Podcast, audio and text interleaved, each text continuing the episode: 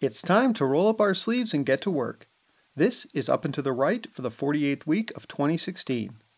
On the menu today is an effortless income statements.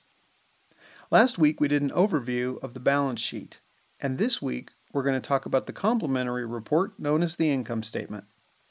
The second of a three part series on reading, understanding, and getting the most out of basic financial statements Effortless income statements will cover what you, the business owner, can get out of it to improve your operation. Welcome to Up and to the Right, the no nonsense podcast bringing you the art and science of business. This is where we cover things that matter, matter to small business owners, startups, and people interested in becoming entrepreneurs. We talk about increasing revenue, not buzzwords, decreasing costs, not short term trends, good operating practices, not theories. This is about sound business principles and how to apply them in your individual business situation. So, this week, I wanted to go a little bit. Um, we're going to skip the news segment. Um, and actually, I'll just give you forewarning we're going to skip the uh, reading room and uh, and the suggested action state section is uh, still basically to get a copy of your financial statements, similar to last week, um, and the reason for that uh, is I w- I'm I'm going a little long. My podcast intentions are to keep these at about 25 minutes, um, kind of the average drive time. Uh, but uh, I've been going into the 30 35 minute range, uh, and I want to see if I can uh, narrow that down. And I and I went long on my notes this time, so um, we're going to see if we can in uh, cut some of this stuff out. And to be honest, so the news I, there wasn't a whole lot of of uh, specific things that were uh, that I think were were worth talking about. Um, and uh, on the reading room, uh, I had read uh, a book, and honestly, I can't recommend it for uh, most small business owners. It just it, it didn't do enough, didn't bring enough to the table. So uh, we're going to skip that this week, and uh, hopefully we'll get. Actually, we will get back to it next week. The book I'm reading right now is fantastic, so I'll have a reading room item for you next week. Uh, so, in the interest of trying to respect your time, let's uh, let's get to it. So, the the ground rules for financial statements haven't changed, and what we're going to cover is uh, what the income statement is and how to get value out of it. What are the basic components of it, and what can we draw from that as uh, a business owner. Uh, we're not going to cover, as I said last week, we're not going to cover the history of double entry accounting or every possible interpretation that you can that you can pull from your income statement. And uh, we're not going to overcomplicate things. There are uh, a lot of things that you can you can draw conclusions, you can draw interpretations, you can make, um, and certainly there are entries in some income statements that we won't discuss because they're not applicable to uh, a majority of, of small business owners or um, simply aren't significant enough in the um, what I would call in the critical operations of your business, and and we're going to talk about a, a, little bit about those as we as we move through this. So, um, and also we're gonna we're gonna try really hard to get past the lingo. So I will have to use uh, just like with a balance sheet, I am going to have to use phrases and words that are common to the income statement because, quite honestly, you're going to see them when you review your, or excuse me, not balance sheet, income statement, because you're going to see those phrases and terms when you review your own income statement. And we need to be able to understand what they mean. But I am going to go through and and define them in plain language uh, so that uh, you don't have to draw on on your accountant to make every interpretation for you. So, getting a uh, first thing to do is, if possible, get a copy of your own income statement and uh, review it. Whether you can do that during uh, uh the time that you're listening to this podcast or uh, do it at a different time, uh, either way, but try to get a copy of your own. If you can't, pick a stock on the web and you will be able to find an income statement and you can actually just google sample income statement and you'll come up with a, a good uh, example and uh, in many cases uh, they'll be uh, well in most cases they're going to be almost identical to uh, uh, what I'm talking about because the income statement is very standardized, just like the balance sheet is. Um, reminder from 2016 why, or not 2016, 2016 week 47. Why would we even bother to review the income statement? Isn't that just for accountants? And uh, uh, just going back, I want to remind uh, everybody of the the phrase "what gets measured gets managed," and uh, uh, Peter Drucker is credit, credited with that uh, phrase, or with at least with popularizing it. And the idea is that we, if if we're going to manage something or make changes to something, we have to have a, a way of measuring it, a starting point, and progress a, a way of reporting progress, and then and then what does success look like, and and so um, we need to be able to measure the things that we want to control, and so that's you know one of the best reasons to make sure that you uh, understand your your financial statements. Um, they provide a real insight into the performance of your business. And like I said last week, the numbers don't lie, even if we'd rather they did.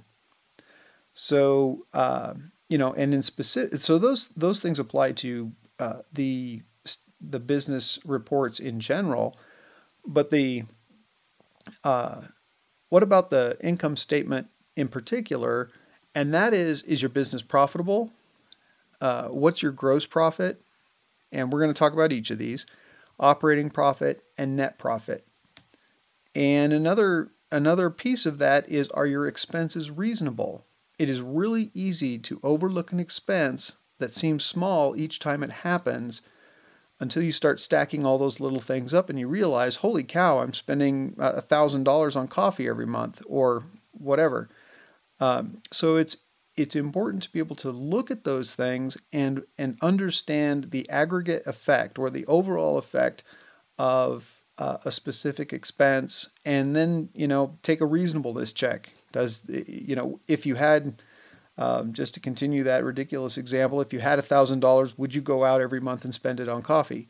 And and so uh, those are the things that we'll look at at today. Is basically are are we profitable in each of the three profit regions that the the income statement shows, and are our expenses reasonable? And and what can we do about them? So, what is an income statement? Well, you might have also heard of it uh, uh, being referred to as a profit and loss statement or P&L or as a statement of profit and loss. But the they all say the same thing. It's all a a widely accepted report that shows income from sales and that's uh, what we call revenue and it can be broken down if there's more than one revenue stream. So if I um, have a um, a sewing store and uh, I uh, I have cloth sales.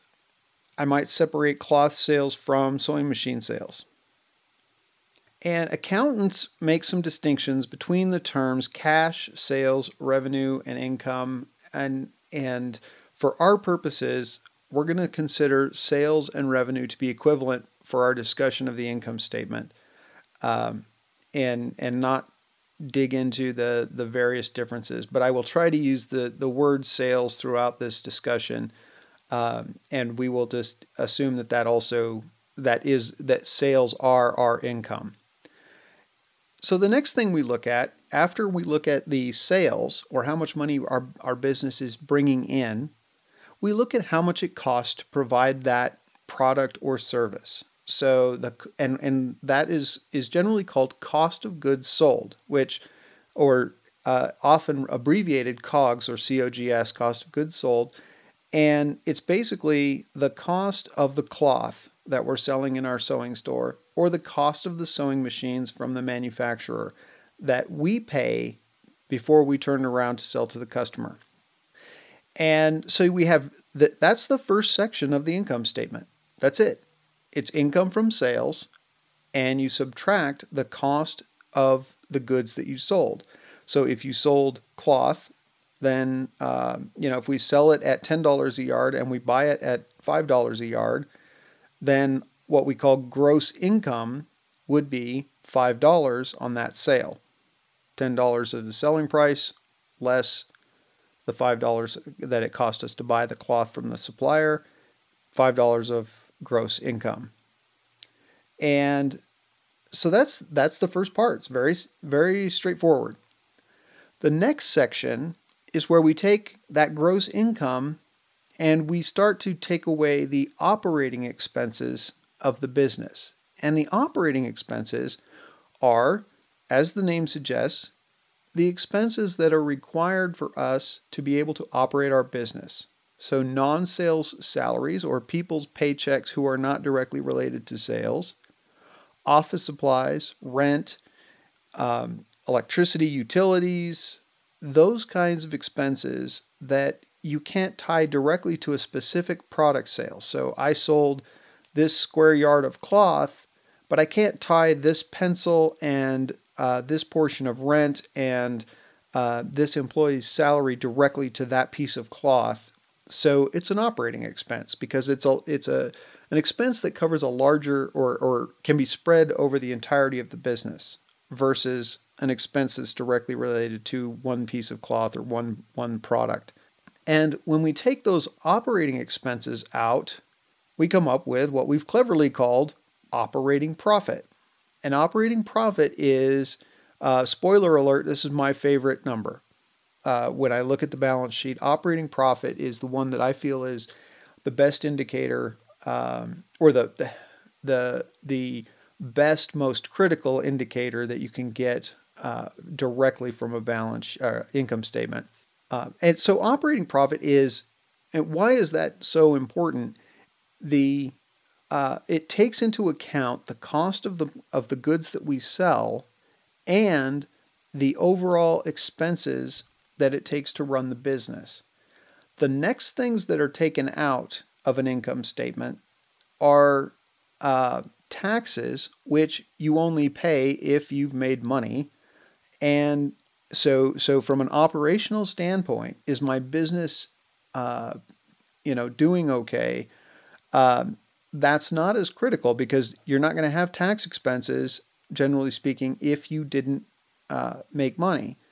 And then uh, you have other things like interest income and and things like that. Well, if if interest income is what's making your business profitable, then uh, assuming your business is not some kind of financial business, uh, then you have another thing to worry about because you should not be so close to the to the ragged edge that the interest on your bank account is what drives you to profitability or keeps you from profitability. So the the uh, these last few things that we add interest, taxes, and other non operating transactions um, should not affect uh, in a, in a uh, significant way whether or not your business is doing well.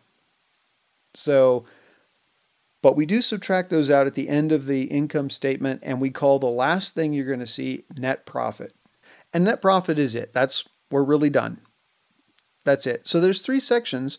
Your basically gross profit section, which is your sales minus your cost of the products that you sell. Your operating profit section, which is now taking that gross profit and subtracting out the operating profit or the operating expenses.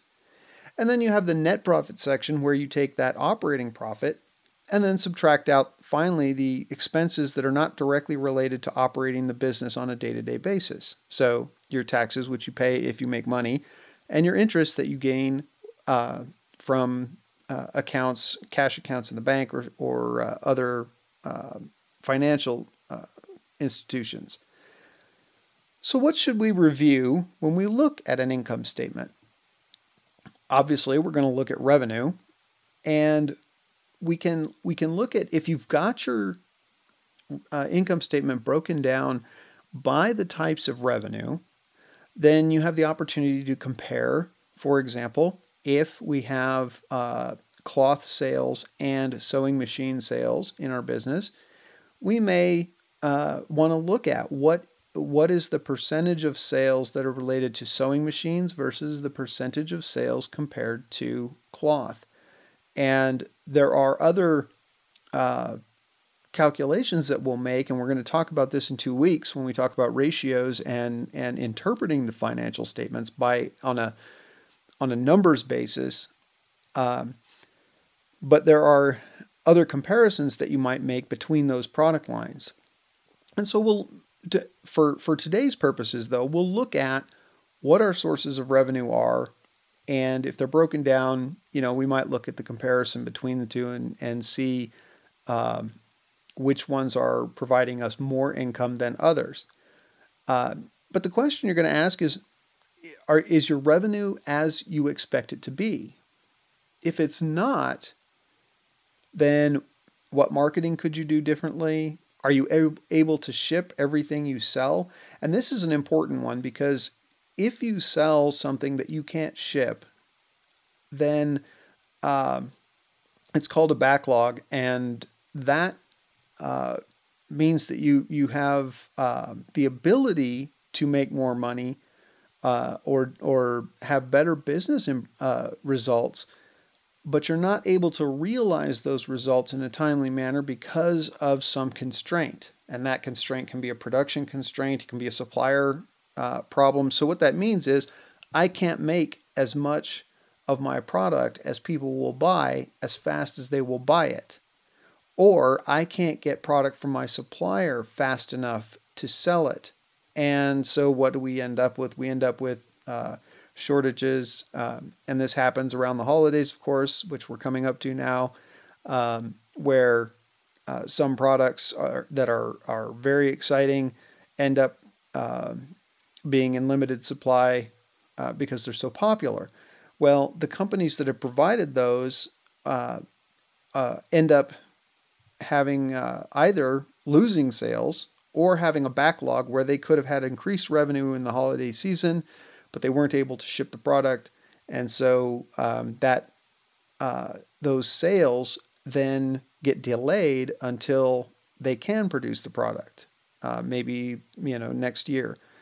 So, um, and then whatever the the issue that you think might be driving it, and this this could be something that you you might need to spend some time taking some notes on in terms of is it is it a marketing issue, is it a production issue, um, is it a supplier issue, uh, and then uh, take a look at what you can do to fix those things. And you may need uh, a you may need to do some some soul searching or some some research on your end inside your organization and it might also be helpful to have a, a business coach or a trusted advisor that can help you sort through some of that.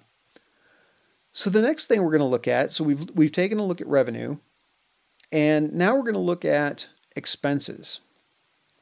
And the expenses are uh, first the expense of the products themselves, as we mentioned earlier, or the cost of goods sold and the operating expenses. So let's take each of those individually.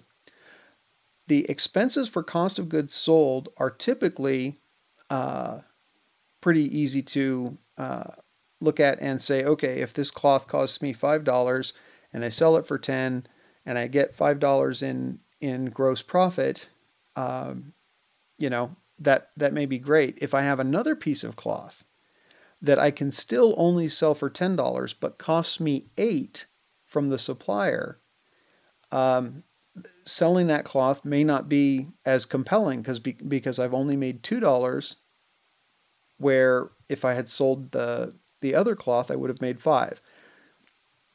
And so but you can start to look at um, is your cost of goods sold providing you a good gross profit?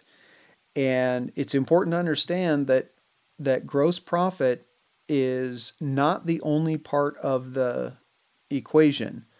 Um, and and we're going to talk about that a little bit uh, more when we get a little further down here. But our, our our cost of goods sold we can look at and and make sure that we are paying a reasonable amount for the material that goes into our product. Now, if you're in a retail environment where you buy a product and you uh, resell it, you may have a much lower margin on your cost of goods sold or a much lower gross profit uh, than if you buy raw materials and then do some kind of manufacturing uh, activity. So you're taking, uh, let's take that same piece of cloth, and instead of selling a piece of cloth that we bought from a supplier to another customer, let's say that we make a pillow out of it.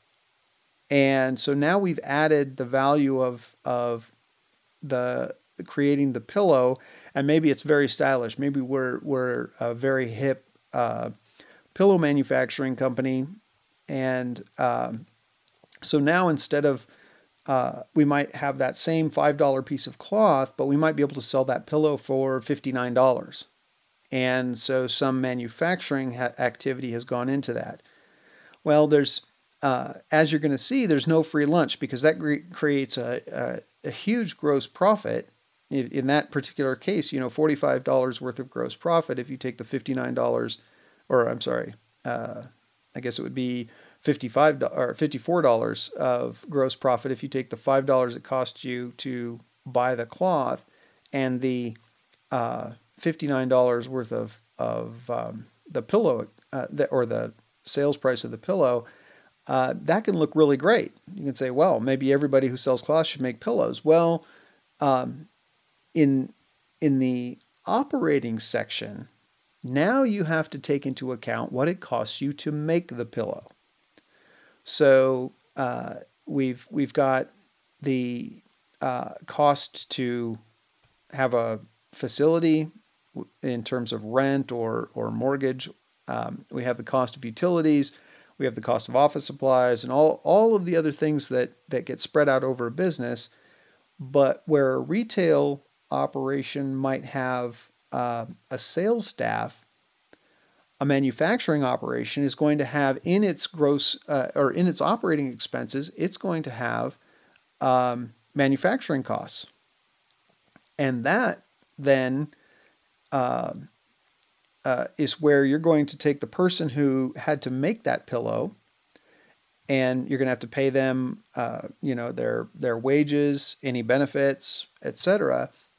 And then you're going to come up with your operating profit. So you might find that uh, in the retail environment, your operating profit m- might end up being, um, let's say, $2 a, a yard of cloth, just for argument's sake. So we had $5 that we paid for um, the cloth itself, and then $3 worth of expenses at, at the end of the month uh, when that that it costs to support selling that one square yard of cloth. So we ended up with two dollars in in profit you might have, um, if you're making that pillow, you may have uh, uh, $59 in revenue, $5 in pillow co- in, uh, in uh, the cloth of the cost of the cloth. And then you go da- back and say, okay, but now you've got um, the cost of employees and the cost of, of maybe a manufacturing facility, sewing machines that you're using. They might have to be um, industrial if you're if you're making uh, a lot of, of pillows so those machines are running full time you might not be able to use a, an inexpensive or a less expensive commercial sewing machine. So uh, you may actually end up making a dollar fifty for the in in gross profit or excuse me in operating profit for when you have a manufacturing facility versus the two dollars you made in the retail facility. So there's there is no free lunch. There's always a trade uh, when you're when you're uh, selling a product and how much um, you take the raw materials and change them before you turn them over to the customer, or what we call value added. So, how much value does my business add to the raw materials that I turn around and sell to my customers?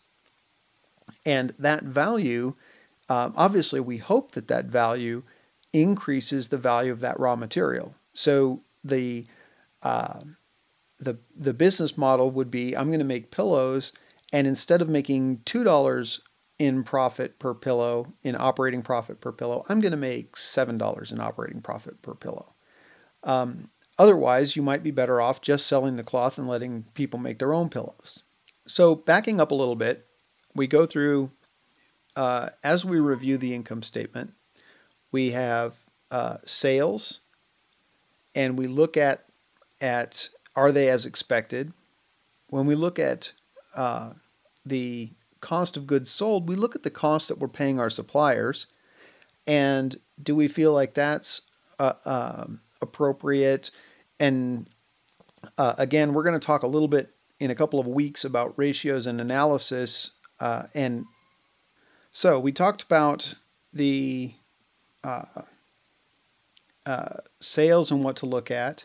When we start to look at uh, expenses, and we're going to talk about the, uh, as I mentioned, we're going to talk about the, the actual number analysis in a couple of weeks. But the expenses, when you talk about cost of goods sold or the cost of the products that we sell to customers, uh, you can you can look at uh, you know you kind of do a gut check. Are you paying too much or too little? Um, and some things that you can do about that are generally speaking, if you buy in higher quantities, you can pay uh, less per yard in the case of um, selling cloth. Or let's say instead of buying five of a specific model of sewing machine, I buy 15, uh, I can usually get a lower cost. And you can look at, at and, and those are that's a trade-off because if you spend if, if you get more cloth, you are going to end up paying more money. And or if you buy 15 sewing machines, you're going to have to have that uh, inventory and uh, instead of cash. So you had to spend cash to get those sewing machines. And and so that becomes a trade-off. The uh, operating profit, we take a look at, or the operating section, we look at the expenses there, and uh, you know we go back to our our uh, are we paying a thousand dollars for coffee every month, or um, you know what is our office supply expenses, and do we really uh, do we really need uh, that level of expense for a specific line item? And you can look at that. And to the first order right now, we'll just do a gut check. You know, if you spend $1,000 on coffee, maybe that's something to look at. Um, if you spend $50 on pens in a month, that might be something to look at. You know, what, what where, the, where are they all going? Um, and then the final one there is the net profit. And the, the interest and taxes, which are primarily the things that will fall into this section that uh, small business owners will see, eh, probably not even, to be honest with you, probably not worth even worrying about very much because the interest should not be something that's driving your business. And the taxes are only an issue if you've made money in the first place. So if your operating profit was good, then you're going to pay taxes that will reduce your net profit. But that's, you know, that's part of of um, you know that's how our system works. If you if we make money, then we pay taxes. So uh, I don't get too terribly focused on the the that net profit portion of the the statement. I really stay focused on on how are we doing operationally, uh, and and keep it focused there. So we've gone through what the what the income statement is, what the components are, and uh, just some basic things to take a look at. And um, the a, a, couple of notes, some things to just keep in mind are, um, and these are these are not necessarily things that you're going to use for analysis, but they're things that that you need to keep in mind when you look at a balance uh, income statement. One is that, uh, and this is true for balance sheets and, and statements of cash flow as well, and we'll talk about that next week. Negative numbers on financial statements are usually not shown with a minus sign. Uh, typically, they are shown with uh, parentheses, so they'll be just in, included in parentheses if they're uh, negative. And I I didn't mention that last week, and I wanted to to throw that out this week. Um, some things to watch out for on um, on your income statement is uh, first of all, gross profit is not the key number. So watch out for the common mistake that gross profit is the key thing. Because if you take the example of, well, this cloth only cost me $5 and I'm selling it for $10, so I make great money. Uh, no, that's not the whole picture. Um, you have to include all the operating expenses in those calculations before you really understand the impact of the sales price and on, on your business. And so that's why I go back to operating profit is my favorite measure. But that makes it more difficult to uh, fly by the seat of your pants when you're running your business because if you're if you're standing at the counter and you have a customer saying, "Well, I know this only costs you $5. Why are you selling it to me for 10?" Well, that customer doesn't understand or isn't taking into account that you have to pay your coworkers, your employees, you have utilities, you have the building that you're standing in, you have the cost of of all the rest of your inventory, um, and you have to uh, the business itself has to become profitable or remain profitable. And so it's very easy to get into this trap of thinking that uh, that making uh, five dollars on a ten dollar sale is somehow doing your customers a disservice, and that couldn't be further from the truth. And I'm going to save probably most of that rant for another another episode, but um, making profit, especially gross profit, is in no way a criminal activity. It is a, a very important part of running a business. And even drilling down to making making good money uh, in operating profit is is uh, an important part of running a business. So um, be very careful about uh, negotiating your pricing based on the gross profit or how much the, the actual physical product costs you. And this becomes even more dangerous for businesses that are service based because your your cost of goods becomes very low, right? If you are um, uh, a teacher and you teach, uh, let's say you have a um, a yoga class, your cost of goods is could be zero, right? But you still have to run a business and and make money, and it is very easy for both the business owner and the customer to um, say, well, why can't you discount? It doesn't cost you anything to discount that. Well, of course, it actually does cost you to discount it because you have other expenses in your business that you have to take into consideration.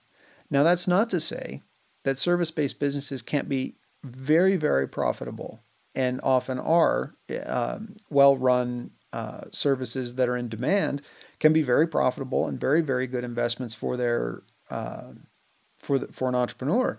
But um, but it is uh, also that true that it becomes uh, it's it can be very easy to rationalize a discount both as an entrepreneur and as a customer uh, when maybe that discount's not appropriate. So, um, and we'll like I said, we will I'll talk a little bit more about that in the future.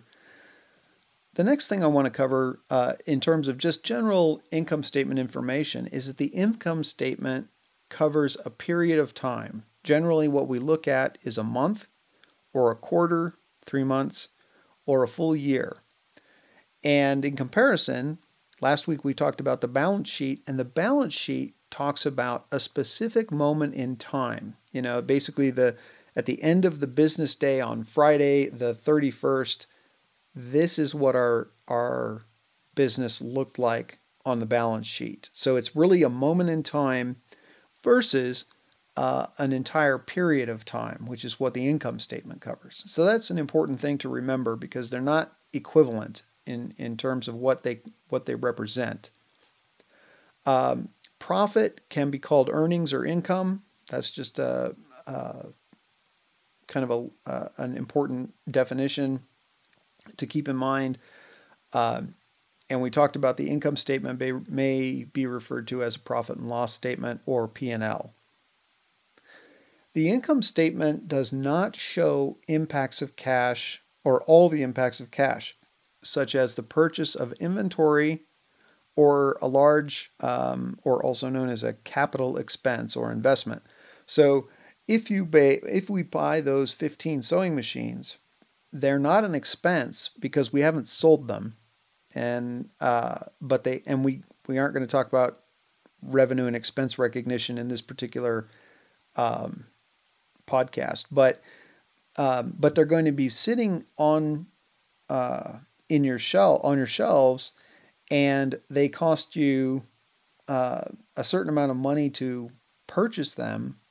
So you have all of that cash is now gone because you sent it to the supplier, and the value of those sewing machines is um, in your inventory account, but not in cash. But that doesn't show up on the income statement. So it's very important to understand that there, and, and, and the, the takeaway here is that the income statement does not show all cash transactions or all the impacts on cash that happened during a, a period. Um, we don't have to, it's not necessarily important that you walk away right now going, oh, I know exactly how the income statement doesn't, uh, all of the details about how cash is, is not accounted for on the income statement.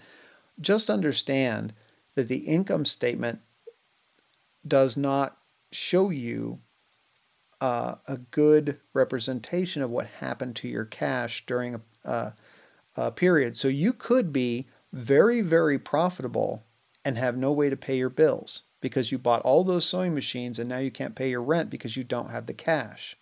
And that is one of the biggest problems that small business owners run into is cash crisis. And we have cash crisis because we don't understand necessarily all of the ways that cash is impacted in our business. And that is what we're going to talk about next week when we talk about the statement of cash flows. And it is a very important financial statement. Um, it's also important for your business to be profitable, which is why we're talking about the income statement this week. So, like I said, suggested action, we already talked about it. Get your own income statement, look it over. Uh, don't get consumed with it right now. Just if you if you're familiar with it, fine you know, then you're off the hook this week. If you're uh, if you haven't looked at your income statement in a long time, or you're um, or you're you're not familiar with it, get a copy from your accountant and just start taking a look at it. And if you um, if you have a question uh, or or um, want uh, more clarification, leave a comment at the bottom of this of the post for this episode, which is uh, at beyond50percent.com slash 2016 W48 and uh, let's let's uh, have a discussion about it. Um, you can also, of course, call your accountant and and say, hey, I've got this question about uh, about uh, revenue, or I've got a question about uh, uh, these operating expenses. So the as I said, the the freeform thought of the week this week my notes ran long, so we're going to skip the tools of the trade. We have uh, we talked a lot about a lot of accounting tools last week, and uh, so we can certainly just continue. If you're if you already have an accounting system, um, you know certainly increase your familiarity with it. If you don't have an accounting system, uh, I I still strongly encourage you to consider uh, one of the more basic ones, just to so that you are able to really uh, get a handle on the business financial information. So the freeform thought of the week this week, uh, I want to talk about friending the numbers of your in your business. Uh, I talked about how last week about how your accountant can be a great ally in keeping your business in good financial shape, um, and the numbers are no different. We uh, oftentimes as entrepreneurs we don't like numbers, um, and there's there's a few reasons for that. We don't like um, uh, one is is basically fear of the truth, and that comes from a few areas. We can uh, the the first one is that if the numbers don't look good, we have the idea that maybe that means we're not doing a very good job, and nobody wants to be to be made to feel like they're not doing a good job. What I want to say about that right now is being good in business does not mean that everything is always going well uh, there are a lot of factors that affect small business that are largely outside of the control of the business owner. Um, we don't control spending habits. We don't control the market. We don't control the political environment. And, and you know, the list goes on and on. What we do in business that separates successful businesses from uh, businesses that are not successful is that we do a better job of preparing for the eventualities that will come up. There's always going to be something that is going to stress put stress on your business. It's not important that your business is always doing great. It's important that you stay on top of how your business is doing. Stay informed so that you can make good decisions. You have to be continuously building and improving uh, not only the business, but your own body of knowledge. And that way you can address problems head on and prepare for things that are going, uh, that may go poorly and respond correctly uh, to things that do occur uh, or that are going on. You know, negative negative things that are currently happening. So the second thing, so that's the first thing is is maybe we we don't want to feel like we're not doing a good job. The second thing is finding out that our business idea wasn't good. And believe me as a business owner, uh, that is a terrible feeling that the business idea just probably wasn't very good in the first place. And I want to point out, first of all, that a disappointing financial result or report does not mean that your business is not a good idea. A financial report is simply data. And it is our job as business owners to take that data and make the best possible decisions based on it. Now, I have a patent for a product that I've never brought to market. Um, so I, I really understand what it's like to realize when a product is not a good idea.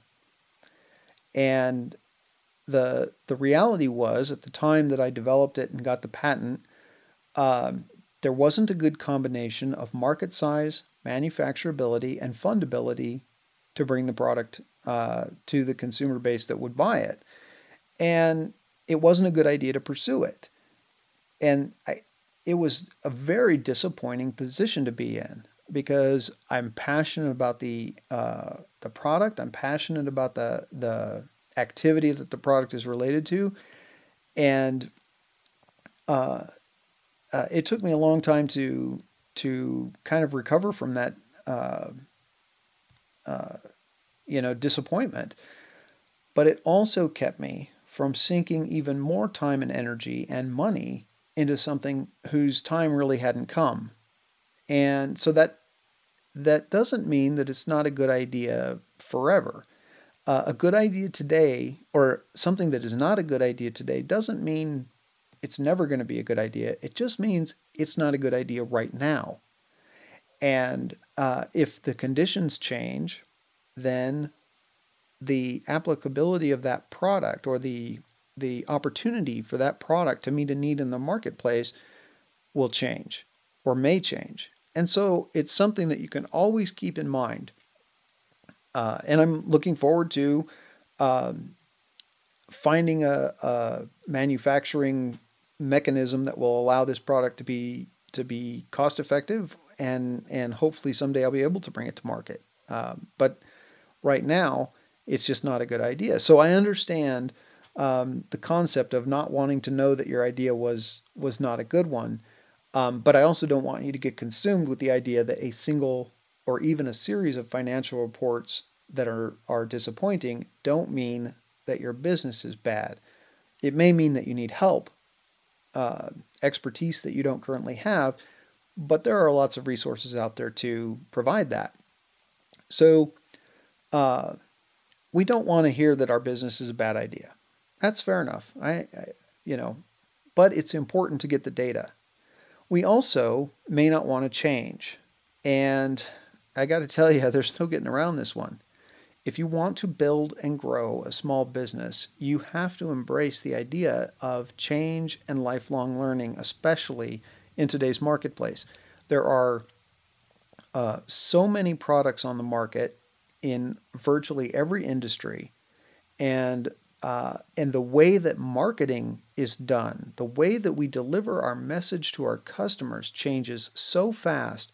There's there's a new social media website, you know, very regularly they come out, and um, you know which ones should be should you be on? Which ones matter to your your customer base um, and that's just the tip of the, the iceberg right you've got um, seo manipulation or, or search engine optimization on your website you've got um, there are still print magazines and print ads and billboards and and more traditional marketing activities and then so we've got changes to products and and product competitors we've got marketing issues and we've got changes to business operation. How do you become more efficient? How do you do your work the best that you can to provide the best value to your customers uh, uh, in the most efficient way you can and the most effective way you can? And sometimes we get too emotionally invested in the how.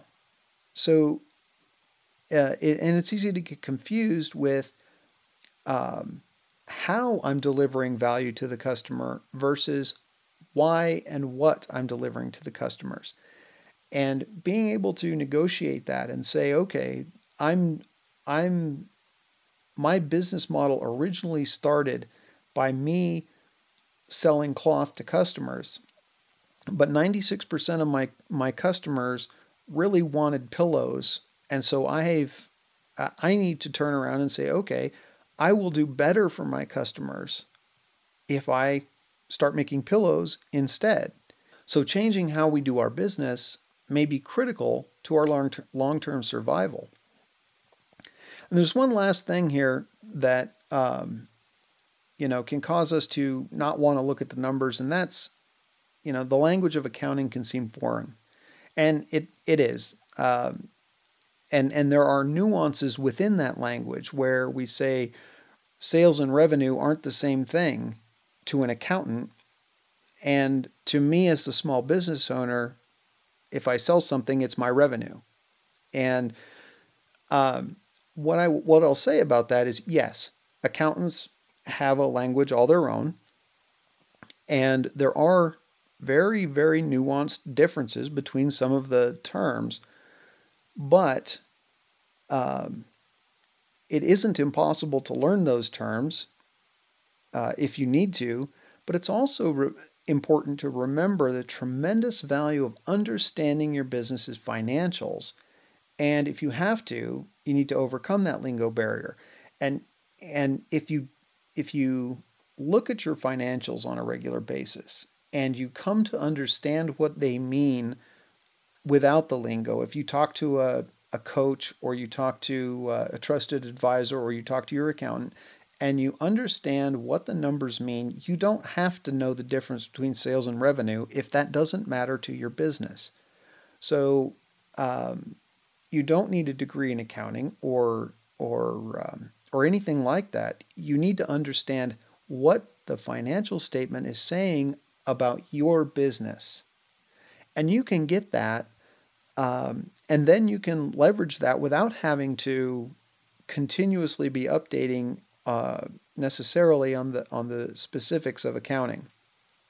So what does the data do for? So those are all things, reasons why we might not want to look at data, and uh, and how we can certainly rationalize the avoidance of looking at data. But let's turn that around a little bit and say what. Um, why is it why is that data so important? Well, uh, the, it is way it is much better to get data so that we can improve the business in terms of uh, remembering that business is about delivering value to customers. And improving that is what numbers tell us. Numbers tell us how we can uh, uh, or, or how we are or are not achieving that value delivery uh, in the best way possible. So we get the data so that we can determine how well we're delivering value to customers. We can't serve our customers if we aren't able to continue doing business. So if if you make um, if if you make pillows and you're delivering a, a great night's sleep for your customers, which, as a small business owner, I'm sure you can appreciate a good night's sleep occasionally. You can't continue to serve those customers if you can't run, if you go out of business.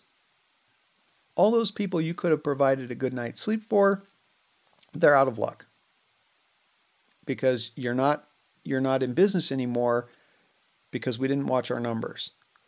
Numbers also tell us where our time can be best spent to get the biggest benefit in business improvement.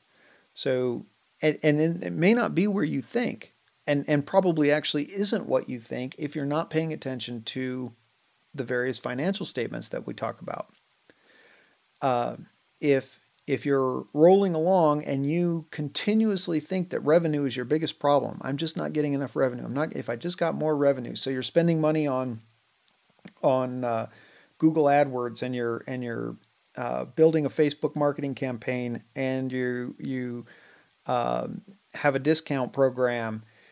Well, so now whatever revenue you've got, you're spending all of these other you have all these other expenses and that is taking that is lowering that operating profit right? So whatever you did have you're now lowering your operating profit. And so another problem could be that your uh, you keep thinking it's revenue it's revenue it's revenue and you keep trying to drive revenue but your expenses on uh, those particular products are so high that every time, uh, for example, we talked a little bit earlier about having a piece of cloth that we sold for eight dollars versus the one, or uh, excuse me, that cost us eight dollars versus uh, the ten dollars we sell it at. So we only made two dollars. Well, if you keep pushing the revenue, and the only thing you sell is that piece of cloth for ten dollars that you paid eight dollars for, your gross profit is still going to be very, very low. So you might be better suited to, instead of chasing additional revenue or sales, you might be better off talking to the supplier and saying, hey, I need to get the cost of this product down. Or finding a new supplier or finding a product that is very, very similar or, or uh, a substitute that is equivalent that has a lower cost for your side. And so, but if you don't look at the numbers, if you don't understand uh, what the what the picture is financially, you can't make that decision. So you keep chasing revenue when revenue is not the problem. And so it's very important to understand the numbers so we know what the real problem is, so that we can do the right things efficiently and become effective business owners. So you can get a lot of value out of financial statements just by being familiar with them. By spending a little time with your accountant, a business coach, a trusted advisor, and get the information you need to improve without getting sidetracked by kind of superfluous information or the lingo and other things that are not going to uh, directly affect the performance of your business. So, the income statement very important. Uh, the numbers are important. So I want to remind you, accounting is your friend. The numbers are the numbers are cold sometimes, but they are a, a good representation of how your business is performing, and they are the a really good way to start looking for business improvement. So that's it for this week. Let's roll up our sleeves and get to work.